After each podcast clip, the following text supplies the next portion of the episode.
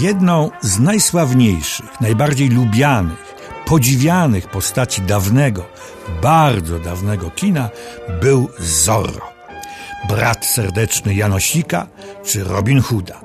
Wszyscy oni stawali w obronie tych, którym działa się krzywda i których możni i bogaci tego świata poniżali, wykorzystywali i gnębili w najróżniejszy sposób.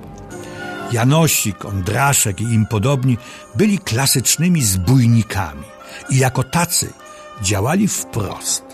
Napadali na bogatych, zabierali im część ich bogactw i rozdawali biednym. Robin Hood działał podobnie, ale on był banitą, którego do łask przywraca po odzyskaniu tronu król Ryszard Lwie Serce. A, jak wiemy, Janosik zostaje złapany, poddany okrutnym torturom i w równie okrutny sposób pozbawiony życia. Zorro, czyli Diego de la Vega, też należy do rodziny wymierzających sprawiedliwość, ale dorastał w zupełnie innych warunkach.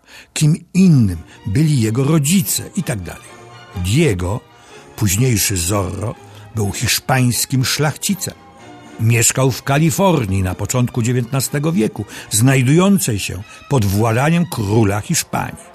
Ale matką Diego była Indianka, którą ojciec pokochał i się z nią ożenił, co uznane zostało za największy skandal towarzyski tamtych lat. Diego miał więc stały kontakt z tamtym, jakże innym od hiszpańskiego światem. Poznał i przyjął jako dewizę swego życia indiańskie zasady okahue. To taki stan ducha, jaki osiąga się, kiedy człowiek odkrywa w sobie pięć podstawowych cnót: honor, sprawiedliwość, szacunek, godność i odwagę. I tym zasadom pozostał Diego wierny do końca życia. Diego przebywa dłuższy czas w Hiszpanii, pobiera różnorodne nauki i zdobywa życiowe doświadczenie. Kiedy wraca do Kalifornii, znajduje się w sytuacji trudnej i dwuznacznej. Należy do kasty bogatych i rządzących tym krajem Hiszpanów, ale jednocześnie widzi prywatę, okrucieństwo, tępotę i złą wolę władz hiszpańskich, wobec czego postanawia, jak każdy romantyczny bohater, na własną rękę naprawiać świat. Przede wszystkim zaś wymierzać sprawiedliwość. Na ogół nocą zakłada na twarz czarną maskę lisa. Zgodnie z przysłowiem, gdy nie możesz walczyć jak lew, bądź przebiegły jak lis. Zresztą zorro znaczy po hiszpańsku lis. Przywdziewa też czarną pelerynę i dosiada zawsze czarnego wierzchowca. Ale najważniejsze i najbardziej dla niego charakterystyczne jest to, że po wymierzeniu sprawiedliwości trzema zamaszystymi, precyzyjnymi cięciami swojej niezawodnej szpady kreśli wielki, wyraźny znak Z.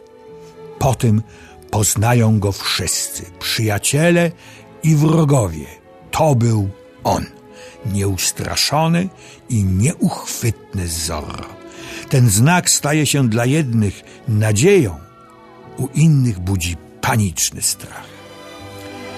Ale Diego de la Vega żyje w dwóch światach. Nazwijmy je dziennym i nocnym. Nocny już znamy. W dziennym jest czarującym, bujającym w obłokach młodzieńcem, pochłoniętym lekturą modnych powieści, grającym pięknie na gitarze, prawiącym komplementy nie tylko uroczym paniom.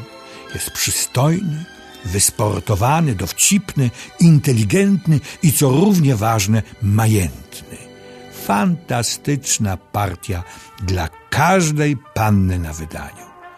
Lecz Diego ma swoją ukochaną, choć związek ten nie może się skończyć happy endem. To zupełnie odrębna historia, którą na ogół w filmach się przemilcza. A filmów o Zorro powstało sporo. Niejako wzorcowym odtwórcą tej legendarnej postaci był Douglas Fairbanks, którego podziwiać możemy już tylko na archiwalnych pokazach filmu Znak Zorro z 1920 roku. Inni aktorzy, nawet tacy jak Tyrone Power czy Alain Delon, jakoś nie potrafili mu dorównać.